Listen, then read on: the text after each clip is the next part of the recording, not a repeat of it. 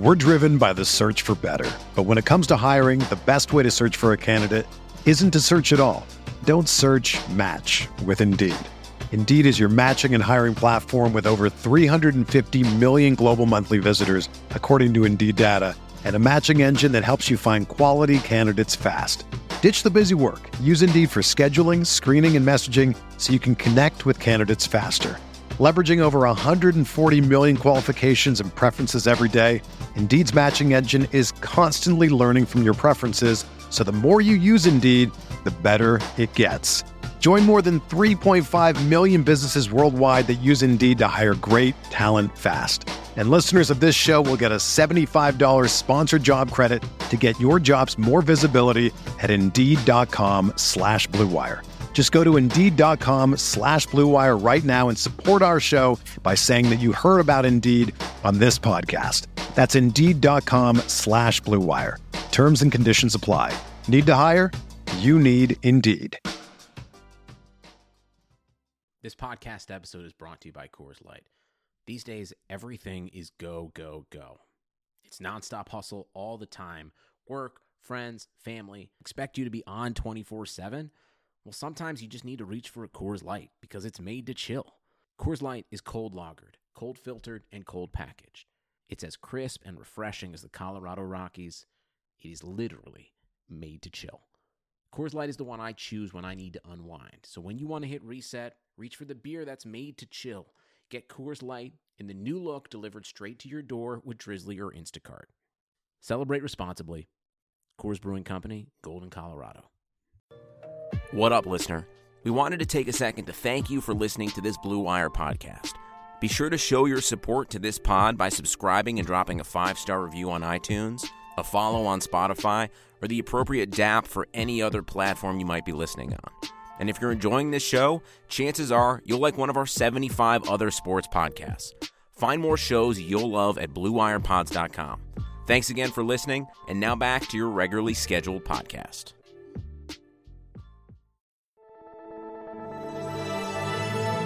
Blue Wire.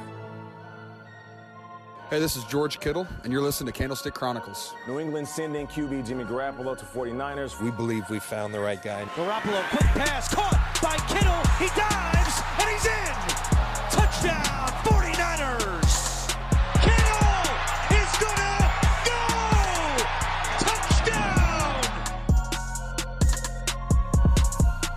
What's going on, everybody? Welcome back to another episode of Candlestick Chronicles, the 49ers podcast on the Blue Wire Network. My name's Chris Biderman. I cover the 49ers for the Sacramento Bee. With me, he's back. It's Kyle Madsen of NinersWire.com, of the USA Today Sports Media Group, and 95.7 The Game in the Bay Area. Kyle, what's going on? Is it Sunday yet? It is not. Oh, Do I sound tired? Right, because I am tired. Yeah, no, it sounds like it. You've been working very hard. The beat writers in general down there, I cannot keep up with with all the stuff that that's coming out of there from from your paper, the Sacramento Bee, and and everybody else. So, uh, terrific job by you and your cohort of beat writers because I think the coverage has been excellent. Yeah, it's a little bit of a unique week and, and this is my first Super Bowl that I've that I've covered while covering the 49ers obviously, but it's unique from the standpoint of there's not a whole lot of news and uh, and and because there are so many media people here, I think the week is more about trying to find unique angles to write about because everyone on planet Earth is is writing about matchups and players to watch and um, you know, national outlets have 20 people here all breaking down what Travis Kelce is going to look like against Jaquiski Tartt and things like that. So for me, it's more about finding sort of long narrative pieces. So it's like, um, you know, yesterday I, I finally got to write a story I've been wanting to write all season about Matt LaFleur, or sorry, Mike LaFleur and uh, Mike McDaniel, the, the 49ers' top offensive lieutenants to Kyle Shanahan and uh, and been working on longer things like that. So I'm working on right now a big Shanahan piece that's going to come out, I guess, on Sunday, Sunday morning for the game to preview it. So it's uh, it's a little bit more intense when you're working on a couple long stories, a couple bigger, more in-depth stories each day, as opposed to just banging out some news like you would during the regular season. But yeah, it's been fun. It's exciting. It's a Super Bowl. Uh, we started recording this at 12:30 a.m. on, um, I guess technically it's Friday morning here in Miami. So I am very much ready to go to bed. But this is the Super Bowl. This is the biggest game of the year, and uh, and it's exciting. We're gonna we're gonna preview it. We're gonna talk about it and expl- and go through. Uh, what we think the, the 49ers need to do to, to win the game and what their obstacles might be. But Kyle, I'm curious from your vantage point, being back in the Bay Area, being involved in, in sports talk coverage, um, I really haven't been paying attention to a whole lot of coverage outside of my own and, and what's going on immediately around me. I'm curious what the, the storylines are like from your vantage point and, and how you're absorbing this week of uh, of super of the Super Bowl. I think something that's that's really stood out to me is is I think people are trying to find a player to attach themselves to. Um, the Niners for for such a long time, like there there are what like forty six different new players since 2017 on this year's roster.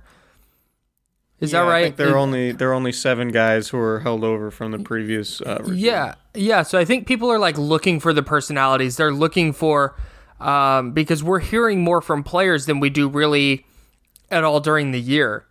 And because, like you said, it's not just the beat writers; it's the national people. It's it's these random media outlets. They're interviewing Nick Bosa or or interviewing Joe Staley or whoever it may be. So I think people are really looking for like the personalities here because game wise, it's been wild the takes about the game. Mm-hmm. Because for me, when the Chiefs won the AFC title game, I said this is going to be a brutal matchup for the Niners. Like the Chiefs are just rolling right now. This feels like one of those buzzsaw type of things. Um, and we got in Monday, and the first several callers we had were like, "Yeah, the Niners are going to win. It's a good defense, a good, it's a good offense, and good defense wins championships." And the level of confidence from from 49er fans, I think, has been the most the most shocking thing to me, at least at least out in this area. I don't know if you've talked to people out there or, or what have you, but it seems like national media I've seen and read are pretty split. Um, but but out here, people are very into this Niners team. They very much think they're going to win on Sunday, and they are very much looking for a a face of the team. Since I think a lot of people, frankly, uh, probably checked out around 2014 or 2015, and now they're getting back into it, uh, trying to trying to find a new favorite player or, or whatever it is. Yeah, I, I think it's interesting. I, I, do think the Niners are a better team with a better roster, and uh, you know, I know Andy Reid is is this sort of living legend coach, and, and he has fingerprints all over the league in terms of his op- his influence to a ton of offensive coaches who run a version of, of his West Coast offense or are part of his coaching tree. You you look at Doug Pederson in Philadelphia, obviously Matt Nagy with the Bears, guys who have had success in recent seasons, um, but you know, I, I do tend to think the more I look at this matchup that the 49ers have a very good chance at winning if they play their game, right? Like, I, I think given what we've seen about this from this team and all the evidence that we have and how they've played in all of their biggest games, I think they're designed to beat a team like the Chiefs. And it's really going to be the ultimate test because, I mean, what one thing that's really good about the Super Bowl is that it's it's the toughest matchup that both teams have had all season, right? Like, the, you know, there's sometimes where it say the Seahawks in, in 2013, for example, really the Super Bowl that year was the NFC title game, and then the Seahawks wound up rolling the Broncos. That year, the Niners were uh, the Seahawks' toughest opponent, and that NFC title game was really more or less a de facto Super Bowl the Niners rolling over Minnesota in, in by 17 points in the divisional round and then doing the same thing against the Packers in the NFC title game makes you think that the you know this is definitely the toughest test the 49ers are going to have and and I do liken it a lot to that Saints game from week 14 where the 49ers won 48-46. I think there are a lot of similarities from the standpoint of you're going up against an explosive offense. A lot of people are picking the other team to win. The 49ers are underdogs. Uh, the 49ers will have spent a week on the road. Incidentally, they'll be in Florida again. Um, and this is the third time this season. We've talked about it a lot, but the 49ers have played really well in their previous two stints after practicing on the road before playing in their game. So they're doing that again this week, obviously. And I just think the running game, um, that you know, it matches up really well with the Chiefs' defense. I, I don't think the Chiefs' linebackers are particularly good. Um, I, I, think, you know, the Chiefs losing Juan Horn, Juan Thornhill, their their rookie safety, uh, who went down with, with an injury in, in late December. I think that's a big deal that I don't know if that's getting a lot of attention in terms of the way other people talk about this game.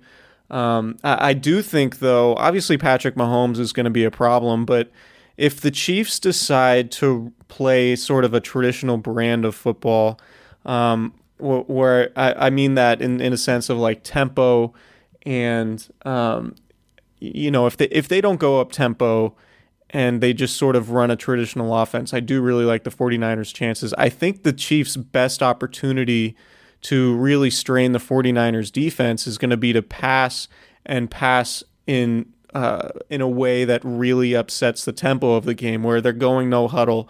They're trying to wear down the 49ers pass rushers because we've seen depth be an issue. And although it's been, you know, it'll have been two weeks since they last played and they haven't played a whole lot of snaps, I think that's ultimately the best way to negate San Francisco's pass rush. And I absolutely think they can do it because Andy Reid is a really good schemer when it comes to, you know, short passing games, quick drops, um, getting the ball out of Patrick Mahomes' hands quickly, whether it's with the screen. Uh, whether it's you know with short routes, things like that. They're you know the Chiefs have a ton of weapons, whether it's Travis Kelce um, or Tyreek Hill or Mecole Hardman. Like they they have a lot of different options to attack the 49ers defense with. But if they don't utilize tempo and and they don't, you know, t- try to take the 49ers pass rush out of the game by just passing the ball as often as they can, then I really like the 49ers in this matchup because I think everything they do schematically on schematically on offense in terms of their way to run the ball um, the, the, the way they can exploit the middle of the field against Kansas City's linebackers who aren't all that great. Uh, I think the 49ers are going to be able to score a bunch of points. And so it's really going to be up to Patrick Mahomes and the type of day he has that, you know, is going to determine the outcome of the game. And I know that's not breaking news, but I just mean from the standpoint of I think the Chiefs do need to pass the ball as much as possible, as often as possible, by going no huddle and pushing the tempo in the game to wear out the pass rush. Yeah, I think it would be a mistake if the Chiefs tried to like zag and start running the ball. Like, right. if I'm the Chiefs, I'm having Patrick Mahomes throwing it like 50 times, regardless of the game flow.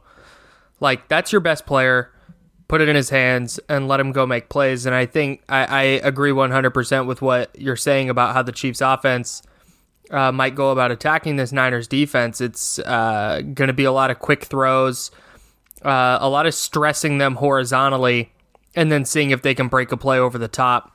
Uh, if if the Chiefs do try to just line up and, and do their thing where they're taking deep shots, the Niners only gave up 10 10 plays, uh, 10 pass plays, 20 or more yards down the field this year. That's the best mark in the league. That's via Pro Football Focus.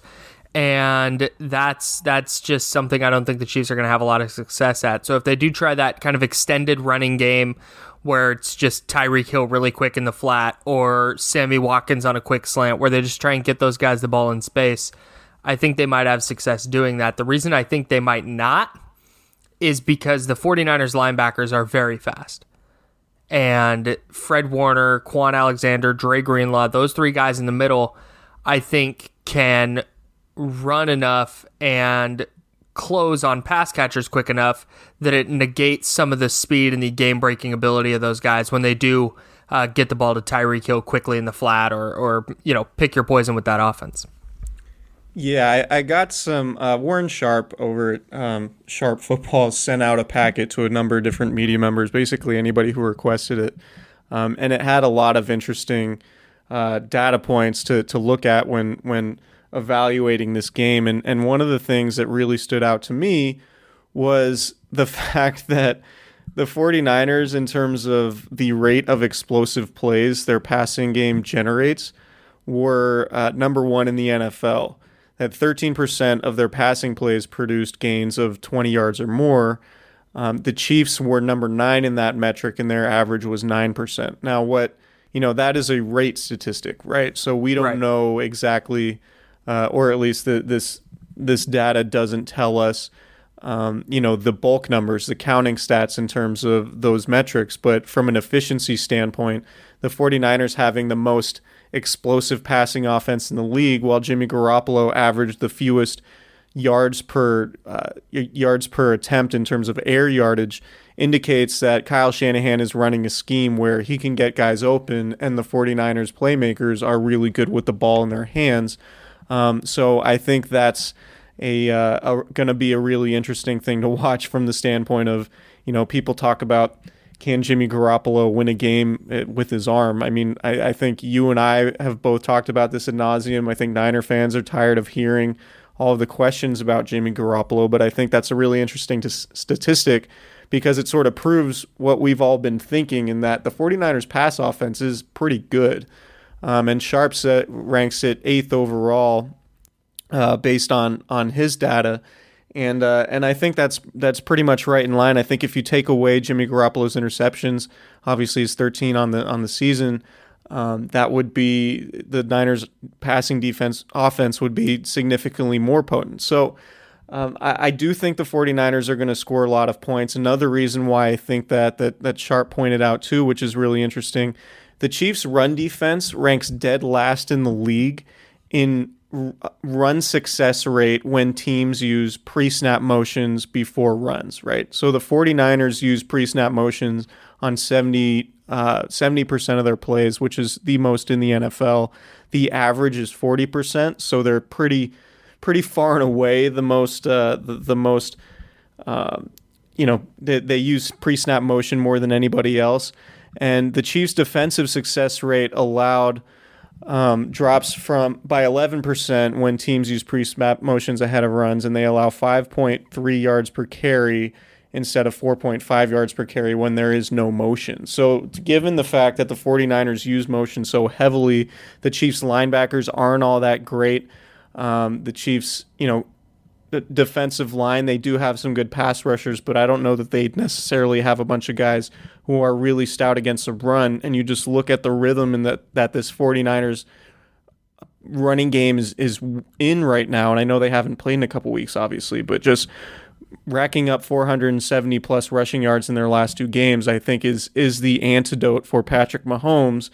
And if the Chiefs do come out and try to pass as often as they can and push the tempo in the game, like we saw the Cardinals do in, in on Halloween, um, and also in in their game in November, um, I, I think that's sort of the antidote, right? Like it's it's common sense and it's talked about a lot, but like run the ball, c- control the clock, keep the ball out of Patrick Mahomes' hands. And that's how I think the 49ers can do it because of all the pre snap motion they use. And the data, uh, at least Sharp's data, says that the, the 49ers should be able to take advantage of that because the Chiefs have really struggled in that area, making adjustments on the fly after the teams break the huddle and, and you know you're basically changing formations and and forcing the defense to adjust and change their viewpoints. And and with all that motion and all the window dressing and you know the fake jet sweeps and and the real jet sweeps and using George Kittle um, in on some of those jet sweep plays and you know even if it, if you do use Kyle Juszczyk in a in a read option like the Niners did in New Orleans, I just think there are a lot of different ways you could take advantage of what the Chiefs defense doesn't do well and now you're looking at a, a, very favorable matchup for the 49ers but obviously the great equalizer obviously is, is going to be patrick mahomes on the other side I have two things with what you just said. One, the 49ers need to scrap the George Kittle jet sweep. Like, they, it needs to go, like, it, it doesn't work anymore. Uh, I think that needs to not be a play that's in the playbook anymore. Also, uh, a prop bet is Kyle Juszczyk his over under for receiving yards on the site that my friend uses is 12 and a half. And that just feels like a lock on the over. He hasn't caught a pass in two weeks. Anything they design for him he's going to be running wide open i love kyle Juszczyk to have over 12 and a half receiving yards your thoughts yeah, I mean, he definitely could. You remember that Seattle game? He had that 150 yard catch. Yeah, his last two Um, catches have gone for 23 yards and 49 yards. and he hasn't had a catch in two weeks. And just to, I, I brought that up to bounce off the point that you were talking about, where the Niners can do so much pre snap stuff, and the Chiefs linebackers, they don't have the athleticism that the Niners linebackers do. So they have to, they, their eye discipline is that's one of my favorite things to say. Uh, they they have to if they think a play is going a certain direction, they have to get leaning that way to keep up, or they're going to get beat by a step or a half step. And that one step the wrong way is the difference between stopping Raheem Mostert for a gain of two or Raheem Mostert going for a gain of 18.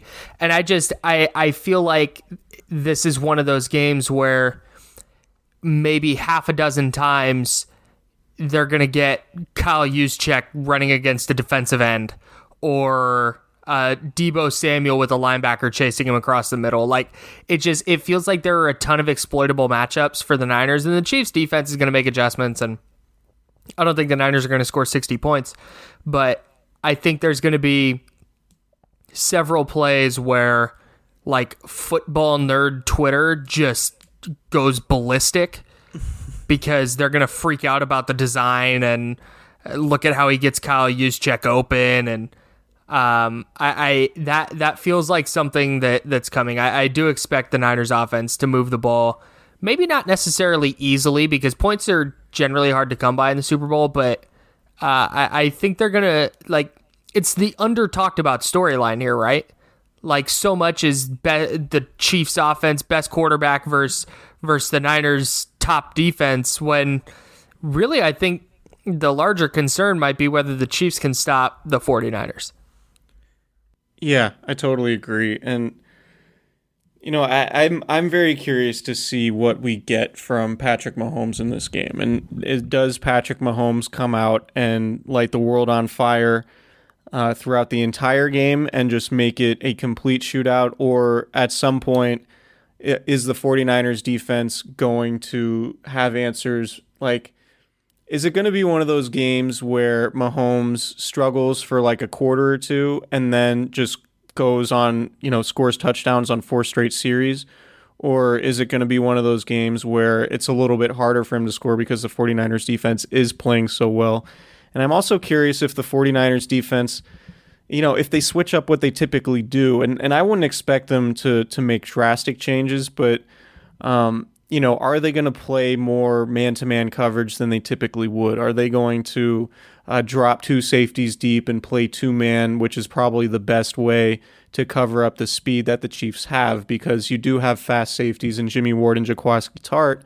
Um, but Tartt typically, you know, plays close to the line of scrimmage. You have single high deep, and then you play cover three, which is your your cornerbacks dropping towards the the deep uh, the deep third of the field, basically, and, and you have Jimmy Ward roaming the middle. Um, and, and that allows you to be more aggressive in the running game, but it also allows you to play a lot of underneath zone. But the, the issue with that, of course, is that the Chiefs attack downfield probably more than any other team, and they have the speed to do that. So, do you try to slow down Patrick Mahomes and the reads that he can make by having an extra safety deep, uh, which sort of goes against what you've been doing all year, at least at the rate that it would probably take to slow down Mahomes. So is Robert Saleh, the Niners defensive coordinator, going to have a wrinkle like that to where, yeah, we're not just a, a, a heavy cover three team that plays zone at probably the highest rate or one of the highest rates in the NFL, or are we going to switch it up because this is such a unique matchup? And how are we going to do that? Are we going to roll Jimmy Ward over to, to Tyreek Hill's side of the field. So you ensure he's double covered at all times with somebody over the top, and then force somebody like Mecole Hardman uh, or Travis Kelce to beat you. And how are they going to defend t- Kelce? Isn't going to be Jaquiski Tartt most of the time in man coverage, or are you going to mix up? Uh, I mean, I would imagine they're going to mix up zone and man to to you know vary the looks that Patrick Mahomes sees. But I mean, Mahomes is is really good in zone coverage, and, and Kelce is really lethal in the middle of the field in yep. zone coverage. And those two have a really good thing going in terms of Kelce's ability to find those soft spots and settle down into them. Um, and he can make contested catches. He's a big physical pass catcher, uh, and, and he's going to be a tough guy for the 49ers to cover. But, I mean, you look at the 49ers linebackers and Fred Warner and Kwon Alexander, and I think you know, the 49ers are equipped to to slow down somebody like Travis Kelce. They've been one of the best defenders against tight ends in terms of the passing game throughout the entire season. So I, I do think the Niners are equipped there. I'm just, you know, if you do run man coverage, particularly on third down, which is when the 49ers most often do use man coverage, is that going to allow Patrick Mahomes to to wiggle free of the pocket and then rush for third down for first downs on Right. third down, right? Like that's what that's one thing the 49ers have been susceptible to all year, even though they have been so good at getting sacks on third down. Uh, the other side of that is that they've given up a lot of third down scrambles. And I know, you know, Pat Mahomes isn't Russell Wilson and he's not Kyler Murray, but he is athletic and and he can make those plays and he can also make throws on the run while he's moving, which is really the best way to combat a pass rush like the 49ers. So I think, you know, I wrote about it a little bit last week that the 49ers have been really good at um, pass rushing w- with discipline and, and doing it as a team, not just you know having these super talented guys, all these first round picks win their individual matchups. They're really good at running all these different games and stunts and twists um, that really stress offensive lines, and that um, they they do that with chemistry and with timing. Uh, and and if they do that really well on, on Sunday, which I imagine they will against a Chiefs that Chiefs offensive line, then I think that could be really difficult. But that if if they don't have that discipline and get out of their rushing lanes, then if Patrick Mahomes isn't beating you from the pocket at the top of his drops, he's he's moving around. He's either scrambling for first downs, and or he's on the move making plays with his arm. When you know it's he's he might be the most dangerous from that standpoint because that's not really something you can scheme for. You know, you, you scheme for the first three or four seconds of the play, and then once the play breaks down, then it's just backyard football, and it, it's just playing purely on instinct. And with all the speed that the Chiefs have and how good Patrick Mahomes is, uh, I just think that could be really tough, and, and that could be a huge factor in the game. Yeah, uh, one of the teams that had a lot of success against the Chiefs this year was was the Chargers, and Patrick Mahomes had three completions of more than thirty yards all year against the Chargers. Uh, his two longest touchdowns were uh, 24 yards and 23 yards. Like, what Los Angeles did was they they went the route of just taking away anything deep. Like they just decided that the the Chiefs weren't going to beat them on deep routes. And there was one play in particular that stood out. I sent you the screenshot. There are five Chargers defenders standing around two Chiefs receivers, uh, 25 plus yards away from the line of scrimmage. And this was on a third and 12 play. Mahomes had to take an underneath route. The Chargers swarm to the ball. Guy comes up short. The Chiefs punt. And I think that's going to kind of be the Niners' game plan is they're going to they're going to take away that deep shot and they're going to say, "Hey, take everything you want in the middle of the field in the intermediate in the intermediate areas." Uh, and then and then have the, I mentioned the speed in the second level with the linebackers, and then have those guys swarm to the ball and and come up with stops. I just think by by all means you can't let as you as you called it backyard football. You can't let those plays beat you because when that starts happening, that's when the Chiefs get rolling. And we saw it in both of their playoff games. We seen it I mean, go watch any Chiefs game. That's when their offense is at their best. Is when Patrick Mahomes. It's like watching Steph Curry uh, during during his prime. It's like he might pull up from 35, and you might have a hand in his face, and it's not going to matter. Uh, Mahomes is going to make five to ten plays that are just kind of jaw dropping. He's the only guy in the universe that can make that play type of plays. You just have to make sure that when he does it, it's not a 60 yard touchdown. If he does that and it's complete for seven yards because he threw it behind his back with his left hand as he was going to the ground, you know, you deal with that. But if he scrambles out and Tyreek Hill gets behind the defense, like you just can't let that happen. Yeah, absolutely. And and I wonder, you know, there has been a lot of talk, particularly from the Chiefs side, about you know what it's going to take for for them to beat the 49ers and they've been very open in saying that we want to stop the run and and let Jimmy Garoppolo beat us. And I do wonder if if there's going to be a sense of gamesmanship in that. Are the Chiefs going to try to bait the 49ers into coming out and, and throwing the ball? Um, or you know uh, are the Chiefs going to pretend to play the run and then uh, you know, you know, like load the box, but sort of do do that thing where you load the box, but you drop into coverage. Because what what the 49ers did, you remember in that Vikings game, was they they threw six passes on their opening drive when they scored a touchdown, right? And then that set up the run. I wonder if you know the, there's going to be a little bit of a re- reverse psychology there from the Chiefs' standpoint, saying, well. Yeah, we, we're going to stop the run, but we know that means you're going to throw early on, so we're not really pl- going to play all out to stop the run, at least early in the game. And we're going to see what you guys do first. And then maybe if the 49ers decide, oh, they're going to play the pass early on in this game, then we're just going to run it down their throats. Then is there going to be another readjustment that, that goes into that game? Sort of the chess match that, that goes back and forth, if, if that makes sense. I, I just I find this game fascinating because I mean there is so much time um, between games, so we have so much time to think about what's going to happen.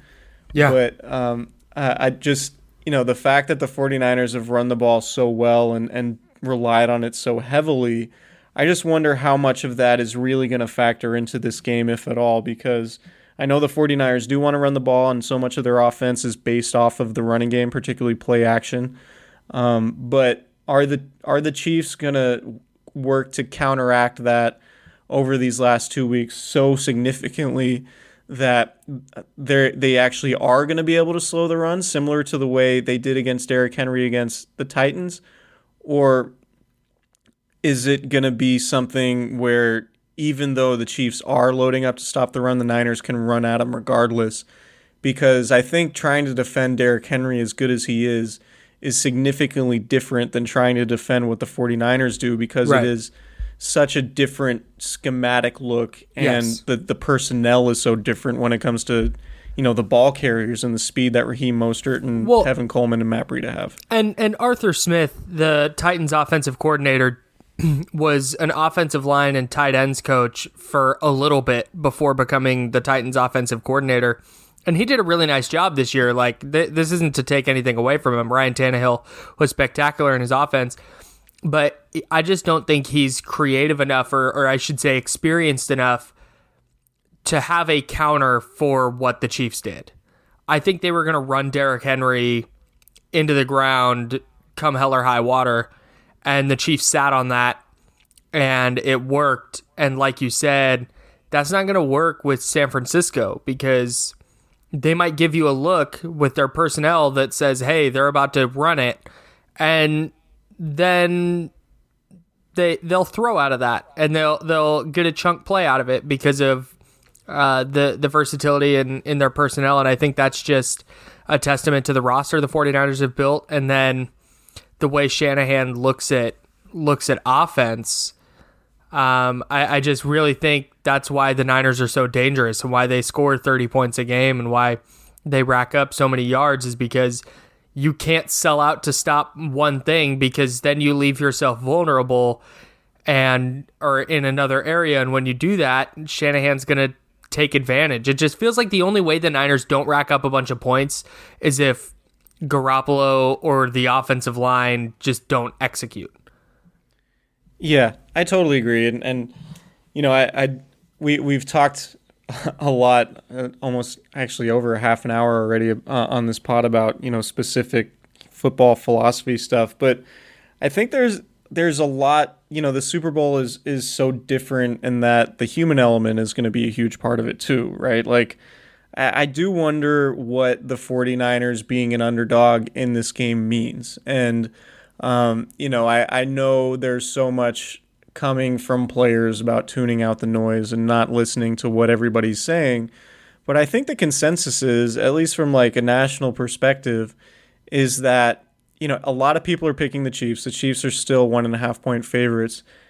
And I do wonder if the 49ers are sort of maintaining that um, underdog sort of persona that they had throughout the regular season, where, you know, at least when they were undefeated, going 8 and 0 and hadn't really played any good teams, a lot of people were like, well, are the 49ers for real? We don't really know if they're for real. Um, I, I, do wonder if that's going to be an element to this game and, and how the team plays, or have the 49ers developed enough confidence now to, you know, after beating the Packers twice the way they did, after going to Seattle, winning there in week 17 in such an enormous game, um, beating New Orleans in that crazy shootout the way they did in early December. Uh, are the 49ers viewing themselves now as the better team than the Chiefs, like you and I think they are in terms of the way the roster is built top to bottom?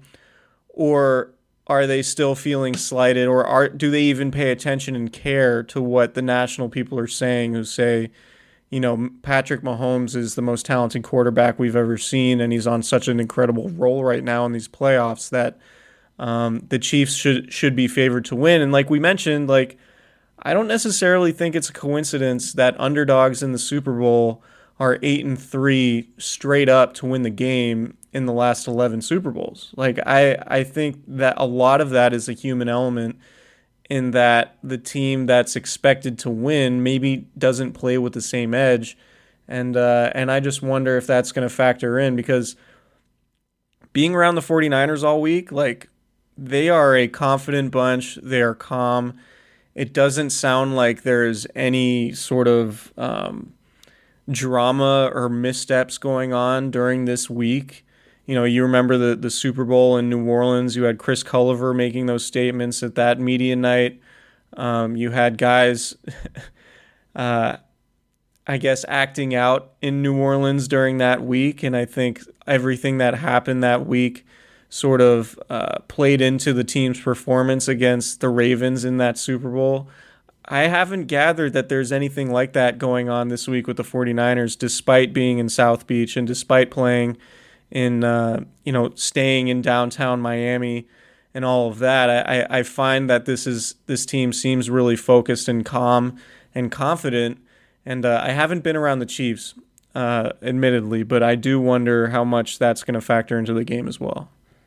So I think part of the human element thing, and you touched on this a little bit, but like the Chiefs, I imagine I, I know players say like I don't pay attention to that. I don't listen to that. And maybe that's true. Maybe some guys aren't on social media and they go in their room and they watch movies or, or whatever and are completely closed off to the outside world. But I imagine, knowing that a lot of these guys are in their early to mid 20s, they're on social media a little bit. They see, uh, you know, different articles and headlines, and maybe they don't click the headline, but they see the headline of like Patrick Mahomes is 49ers' biggest nightmare or they they see a segment on ESPN because if you're flipping the channels and you're Frank Clark, Frank Clark definitely watches SportsCenter um, and reads his own clippings. Um, if you're Tyreek Hill and you're flipping through the channels and you see someone talking about you, you're you're probably gonna stop. Like I think that's just human nature. Like, hey, what are these guys saying?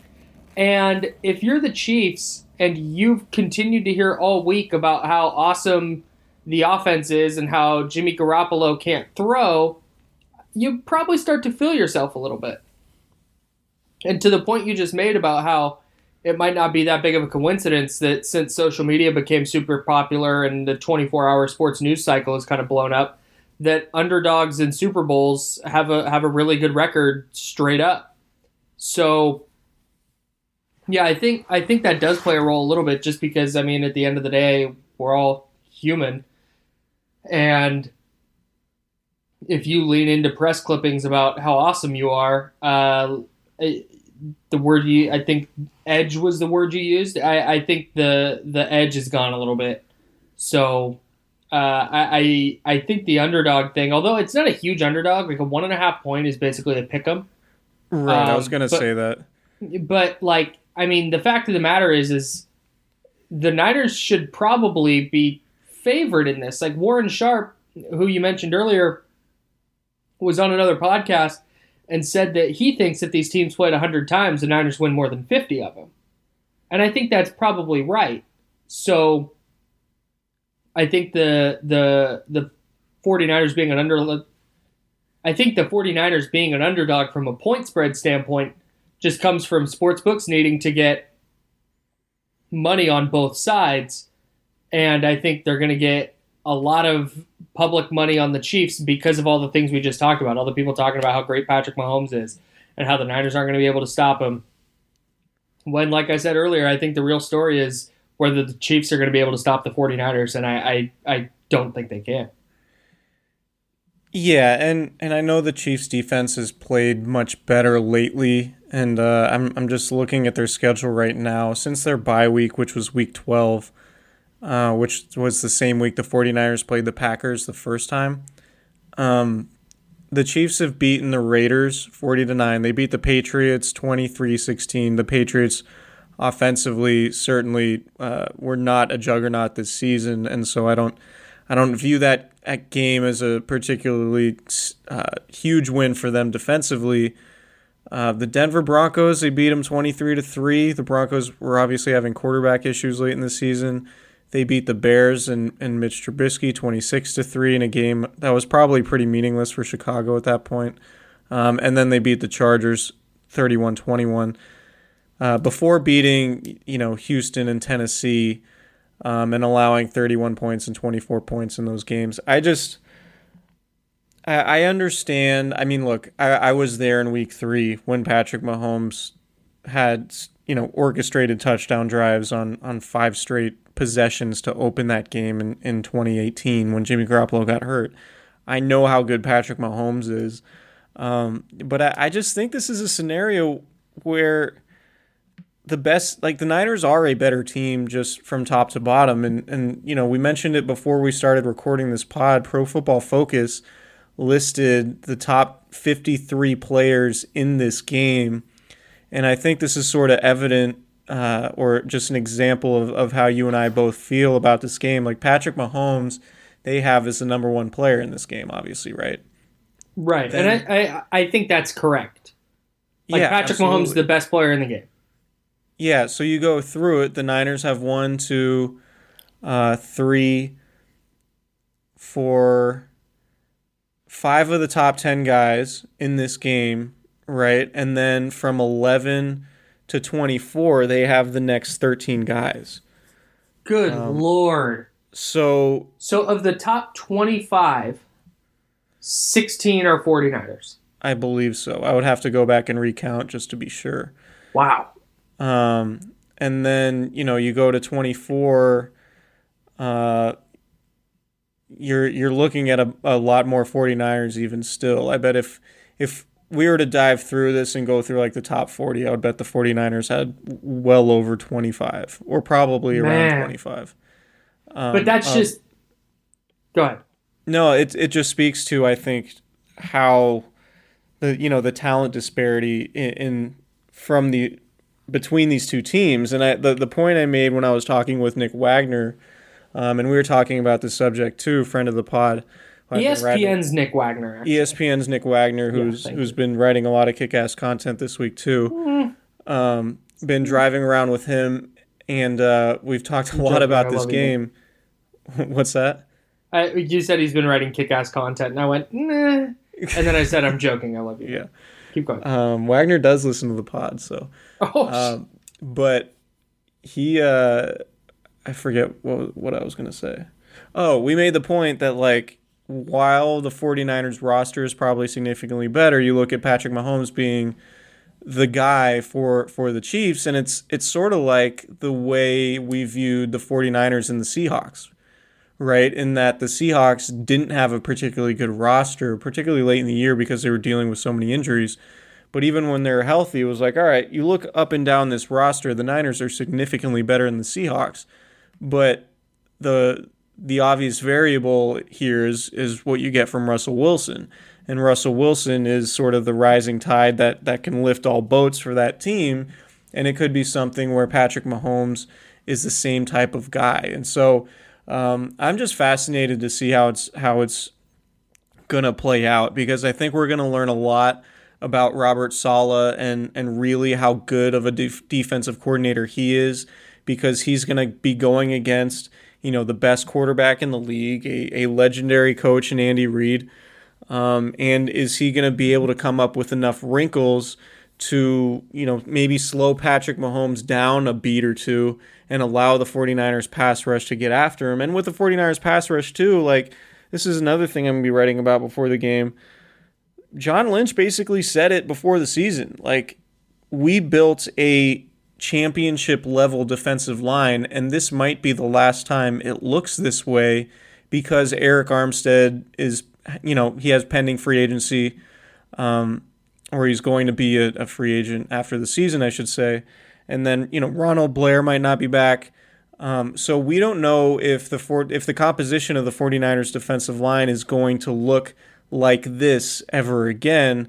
And with John Lynch sort of heaping that that uh, pressure on that defensive line to carry the defense, now you're you're in a scenario where this is the toughest challenge the 49ers defensive line has faced, and the most important one, obviously, not only because it's Super Bowl, but it's Patrick Mahomes, the best quarterback you've gone against, and the best offense. And is all of that faith in the defensive line um, going to pay off? Because I, I don't know if the 49ers are going to be able to replicate this success with the defensive line going forward. And maybe they will keep Armstead. I, I you know, that that still remains very much in play. But you know, Armstead was healthy for 16 games, and and you know that hasn't been the case throughout a significant portion of his career. And Nick Bosa uh, has played in every single game this year. Obviously, he only played in three last year and, and dealt with different injuries in, in high school and in college. Um, you know, we mentioned Ronald Blair, who's currently recovering from an ACL tear. Uh, it's just, we don't know if we're going to get this version of the 49ers defensive line again. And so, everything has sort of been built to this and all the talk about the championship level defensive line well now you have an opportunity to for that defensive line basically to single-handedly win you a championship because if the 49ers defensive line sacks Patrick Mahomes 5 times which I do think is possible and you know hits him and and forces the ball out and gets some key turnovers or you know forces Mahomes into throwing an interception or whatever um, that's obviously going to be a huge factor in the game and how this how this plays out. And so, you know, I, I just think it's it's really interesting that we have now the best pass rush in the league versus the best passer. I'm really excited to just watch that aspect of the game. Yeah, and I think that this defense was built to stop a modern offense just from front to back. Their speed and power on the defensive line, their their speed in the second level with their linebackers, their versatility uh, at safety, and then their big, strong corners with Emmanuel Moseley and Richard Sherman, and to an extent, Ahkello Witherspoon. Uh, and then K'Waun Williams in the slot has been dynamite. So uh, I, I, I really think that this defensive unit, specifically the defensive front, was built to mess with with modern offenses. And Andy Reid is as modern as an offense gets. I understand he's been around forever, but part of the reason he's been around so long is because he continues to innovate and he continues to be on the cutting edge of of offensive football. So that's that's where I think the 49ers might might have an advantage is because their defense just front to back is is so specifically designed to beat an offense like this. All right, so let's make our predictions. Uh, and why don't we do Super Bowl MVP too? Oh, okay. Um, you want me to go first? Give you give you some time to, to spew on that. Um, I mean, it. I, what whatever you want. I, have got takes. You've got takes. All right, dude. I'm, I'm ready. I'm gonna go 34-31 49ers. Okay. Um, gonna be a close, entertaining game. A lot of things are gonna happen. Um, and so I can't decide. I think it's either going to be one of the rookies. Um, oh, interesting. I think it's going to be Nick Bosa or Deebo Samuel. And I think because, let's see, you know what? Because it's going to be high scoring in my prediction, at least, um, I'm going to go with Samuel. Samuel could end up having like two touchdowns and like 140 all-purpose yards or something like that because he'll probably run the ball a lot, or not a lot, but he'll run the ball. Um, you know, he'll he'll do something he averages like run the he ball. averages four- like 28 yards a carry. yeah, he'll he'll run the ball like four times for 60 yards or something, and uh, and then have a nice game uh, receiving score a couple touchdowns, and I think he'll be MVP. Yeah, the path the path to a Nick Bosa MVP just to just to stick on that for a second is like a 27-20 game where he has like two and a half sacks and scores a touchdown. Like I think I think that's the path to a Nick Bosa MVP. I don't think Nick Bosa is going to win MVP because I have the 49ers winning 38-34 and I just feel like with the way these types of things go and the amount of weapons the Niners have, I think that the MVP in that scenario will be Jimmy Garoppolo because I think he's going to need to throw two or three touchdowns. He's going to need to throw for 270 plus yards. And if he completes 68, 70% of his throws for 278 yards and three touchdowns, you can even throw an interception in there. I just I I, I think that that's going to get him MVP all day, unless of course 200 of those yards and all three touchdowns are to Deebo or something. But I, I think that if he throws three touchdowns, we probably see one to three different guys, and um, you know, tack on a couple of rushing touchdowns by by Mostert or Coleman. And I just I, I think that the Niners win in a close, high scoring game because I like to be different with my takes. And I, and I think in that scenario, it's it's hard to imagine Garoppolo's not the MVP. There could be a scenario where the Niners win by running the ball a lot. Like they could run the ball 35 times. Uh, Raheem Mostert could score twice, and the MVP should go to George Kittle for just dominating as a blocker on the edge the entire game, and they just follow him. Um, but he would never win it because he wouldn't have the counting stats in this made up scenario. Um, but Kittle's probably the Niners' best player in this game, I think. And uh, whether he's whether he's catching or or just you know blocking, I, I think obvi- saying George Kittle is important is um, not really That's- intelligent analysis. I just think that like there there's a scenario where we watch this game and we're like, man, Kittle was far and away the best guy in the field for the 49ers on offense. Yeah, we In saw it the first two playoff games. Right, in a game where they they put up a bunch of points, but because he has three catches for 50 yards and no touchdowns, then we're gonna be like, eh, so-so performance, or you know. But Yeah, like, I, Raheem Mostert will get MVP, and then we'll, everybody who watches the game closely and knows what they're looking at will be like, nah, 85 probably should have won it. yeah, and there's enough there's enough social media content that I think that will that will permeate the public perception. And Kittle dominates in the run game just so emphatically that it's it's hard not to notice. But I could also see Garoppolo having a game just to your point where the Niners run a ton and he goes like like 11 for 17 for, but for like 200 yards because they rip off so many chunk plays because the Chiefs are scrambling to stop the run game. So uh, I, I think it's a it's a testament to the Niners roster that there are like four different guys who are probably a good MVP pick. Yep. Um, so I think that's it. It is 1:28 in the morning here in Miami. Um, I need to wake up tomorrow and bang out two more stories and go pick up my game credential, and then uh, I am taking the rest of the weekend off once that happens.